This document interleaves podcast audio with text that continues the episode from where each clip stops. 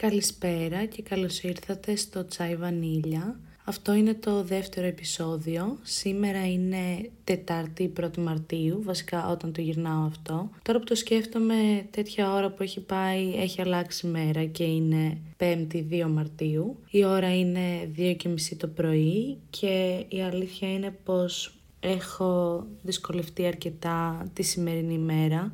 Δεν ήταν αυτό το πλάνο μου για το δεύτερο επεισόδιο αυτού του podcast, αλλά η επικαιρότητα με πρόλαβε δυστυχώς. Είμαι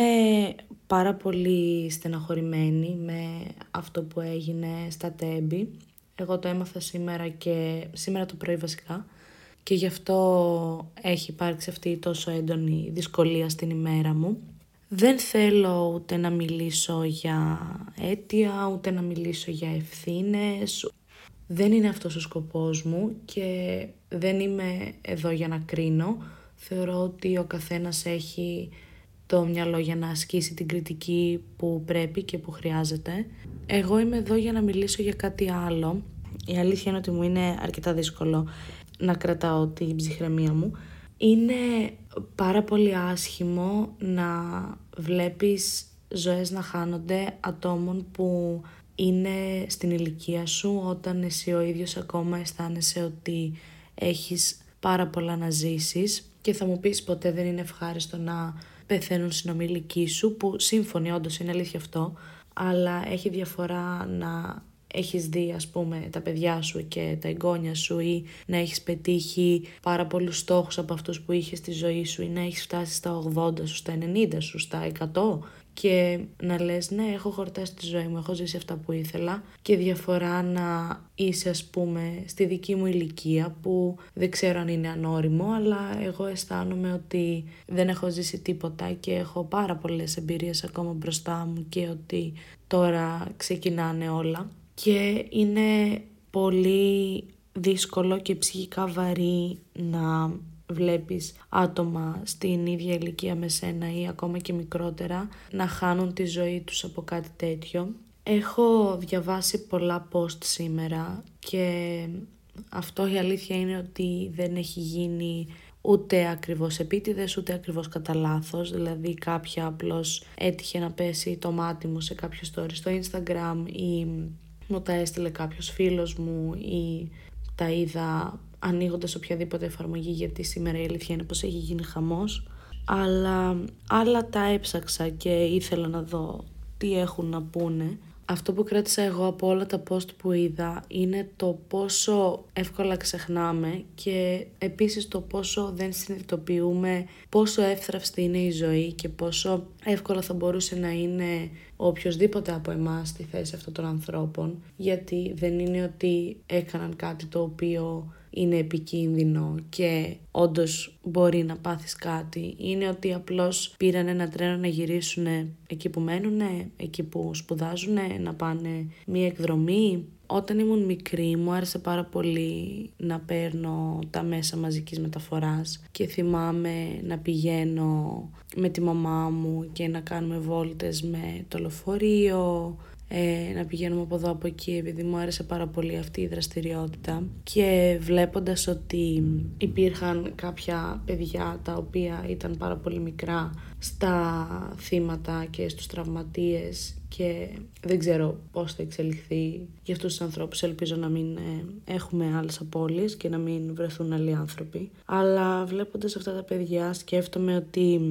μία μάνα ή ένας πατέρας ή οποιοδήποτε πήρε το παιδί του επειδή του αρέσει ας πούμε το εσωτερικό του τρένου και η διαδρομή του τρένου για να το πάει μία βόλτα μία τρίτη και κατέληξαν έτσι και αυτό είναι πάρα πολύ βαρύ για να μπορέσεις να το συνειδητοποιήσεις και δυστυχώς δεν θα έπρεπε να συμβαίνουν τέτοια πράγματα και να χρειάζεται να τα αντιμετωπίζουμε όλα αυτά σαν κοινωνία, σαν προσωπικότητες, σαν οτιδήποτε. Θα περιγράψω λίγο τη μέρα μου από το πρωί που το έμαθα. Το πρωί που το έμαθα ήμουν στην κλινική μου το είπαν κάποιοι φίλοι μου και η αλήθεια είναι πως στην αρχή ήμουν σε τόσο μεγάλο σοκ που δεν το πίστευα και θέλανε να μου δείξουν φωτογραφίες για να με πείσουν, για να το συζητήσουμε και εγώ απλώς ήμουν σε πλήρη άρνηση, δεν ήθελα να δω ούτε φωτογραφίες ούτε τίποτα, δεν μπορούσα να, να το διαχειριστώ. Μετά κάποιες ώρες αργότερα μου είπε μια φίλη μου ότι ένας δικός της άνθρωπος τέλος πάντων ήταν στο τρένο και Απευθείας βούρκωσε και ήταν τότε που νομίζω πως έφτασε η συνειδητοποίηση ότι ναι κάτι έχει συμβεί και δεν μπορώ να το αρνούμε άλλο. Ευτυχώς είναι καλά ο άνθρωπος, όλα μια χαρά, δεν, δεν υπάρχει κανένα πρόβλημα. Ήταν από τους τυχερούς. Από τότε βασικά που το έμαθα και το συνειδητοποίησα νιώθω ένα συνεχές μούδιασμα, ένα ένα συνεχές πάγωμα, δεν μπορώ να κάνω τίποτα, δεν ξέρω πώς να αισθανθώ, δεν, μου είναι πάρα πολύ δύσκολο και η αλήθεια είναι ότι ναι όντως επηρεάζομαι πολύ από καταστάσεις οι οποίες μπορεί να μην με επηρεάζουν άμεσα αλλά είναι και ένα γεγονός το οποίο είναι τόσο τραγικό που ειλικρινά δεν ξέρω πώς μπορείς να μην επηρεαστείς. Μετά λοιπόν φεύγοντας από, το, από την κλινική το πρωί αισθάνθηκα την ανάγκη να πάρω τηλέφωνο τους γονείς μου, την αδερφή μου, να δω τι κάνουνε, να τους πω πόσο τους αγαπάω, πόσο σημαντικό σημαντική είναι για μένα, γιατί η αλήθεια είναι πως δυστυχώς οι άνθρωποι λειτουργούμε μέσω κάτι τέτοιων γεγονότων που μας κάνουν να καταλαβαίνουμε πόσο γρήγορα περνάει η ζωή και πόσο τυχεροί είμαστε που βρισκόμαστε εδώ που βρισκόμαστε και έχουμε όλους τους ανθρώπους μας δίπλα μας. Η αλήθεια είναι πως αυτό που συνέβη δεν υπάρχει καμία δικαιολογία πίσω από αυτό και είναι πάρα πολύ δύσκολο να το διαχειριστεί ο δικός μου εγκέφαλος τουλάχιστον. Γενικά ο καθένας θρυνεί με διαφορετικό τρόπο και εγώ προσωπικά όταν συμβαίνει κάτι το οποίο με στεναχωρεί το παίρνω πάρα πολύ μέσα μου και προσπαθώ να μην αντιδράω και να μην εκδηλώνω τα συναισθήματά μου και τα θάβω κάτω από το χαλί, το οποίο δεν είναι καθόλου υγιές, δεν περιμένω δηλαδή κάποιον άλλο να μου το πει αυτό, αλλά δυστυχώς αυτό κάνω και θεωρώ ότι αυτό το γεγονός θα με δυσκολεύσει πάρα πολύ και θα προσπαθήσω να μην ξεχάσω πόσο τυχερή είμαι που βρίσκομαι εδώ και να είμαι πιο συχνά ευγνώμων στην καθημερινότητά μου που απλώς και μόνο την έχω και μπορώ να ζω την καθημερινότητά μου σαν να μην συμβαίνει τίποτα διότι πολλές φορές πιάνομαι μέσα στις υποχρεώσεις και στις δυσκολίες και σε όλα αυτά που συμβαίνουν κάθε μέρα και δεν συνειδητοποιώ πόσο τυχερή είμαι που μπορώ να νευριάσω επειδή πήρα ένα κακό βαθμό, που μπορώ να κοιμηθώ 10 ώρες το Σαββατοκύριακο επειδή είμαι πάρα πολύ κουρασμένη από την υπόλοιπη εβδομάδα που μπορώ να περπατάω κάθε μέρα και να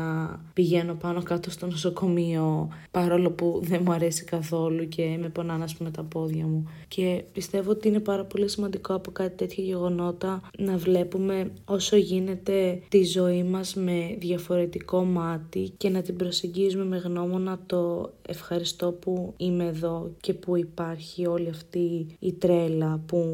ονομάζεται ζωή και εννοείται πως θα στεναχωρηθείς και εννοείται πως θα πληγωθείς και εννοείται πως δεν θα είναι όλες σου οι στιγμές ευχάριστες αλλά ακόμα και σε αυτές τις στιγμές είναι πολύ σημαντικό να θυμόμαστε ότι είμαστε εδώ και μπορούμε να τη ζήσουμε δηλαδή μπορείς να πληγώθεις από έναν έρωτα, από μια φιλία, από δεν ξέρω, επειδή κόπηκες ένα μάθημα, επειδή οτιδήποτε και είναι πολύ σημαντικό που μπορείς να έχεις αυτή την εμπειρία και είσαι εδώ που είσαι. Και εγώ κάπως προσπαθώ να πείσω τον εαυτό μου να κρατήσει αυτό από το χθεσινό γεγονός και να μην εστιάζω σε όλη αυτή την τραγωδία που συμβαίνει που η αλήθεια είναι έχω προσπαθήσει με πάρα πολλούς τρόπους να βρω κάτι που να μου αποσπάσει το μυαλό από το να σκέφτομαι συνεχώς αυτό αλλά δυστυχώς είναι και αυτό μέσα στη ζωή και πρέπει να θρυνούμε και πρέπει να αισθανόμαστε μουδιασμένοι και παγωμένοι και να μην ξέρουμε τι να κάνουμε όταν συμβαίνουν τέτοια γεγονότα γιατί αυτό είναι η ανθρωπιά και αυτό είναι η ασυναίσθηση και αν απλώς συνέβαινε κάτι τέτοιο και πέρνεγε και δεν ακούμπαγε θα ήμασταν απλώς ανέστητα άβουλα όντα και είναι σημαντικό να έχουμε άποψη και να επηρεαζόμαστε από τέτοια τραγικά γεγονότα όπως είναι επίσης σημαντικό να επηρεαζόμαστε και από θετικά γεγονότα αλλά δεν είναι αυτό το θέμα μου σήμερα. Ε, πάμε και όπου βγει. Καλό είναι αυτή η φράση να έχει ένα θετικό πρόσημο, γιατί είναι πολύ παρακινητική η φράση στο να παίρνεις ρίσκα και καλό θα ήταν να μένει εκεί. Δεν θέλω να επεκταθώ περαιτέρω πάνω σε αυτό και θα ήθελα να κλείσω με μία φράση που είδα αρκετά να παίζει στα social media σήμερα και είναι μία φράση που τη χρησιμοποιώ κι εγώ πάρα πολύ συχνά με τα άτομα γύρω μου, κυρίως με τις φίλες μου και την οικογένειά μου και άτομα με τα οποία είμαι κοντά η οποία φράση είναι στείλε μου όταν φτάσεις, πάρε με τηλέφωνο όταν φτάσεις ή πες μου ότι έφτασες. Γενικώς όλο αυτό, το οποίο συνήθως με τις φίλες μου το λέμε βράδυ όταν κάποια γυρνάει μόνη της προς την αντίθετη κατεύθυνση γιατί πέρα από το σημερινό υπάρχουν πάρα πολλά άλλα πράγματα που εμένα με κάνουν να φοβάμαι στην καθημερινότητά μου, τα οποία δεν είναι ένα θέμα που πρέπει να ανοίξει τώρα, αλλά είναι σημαντικό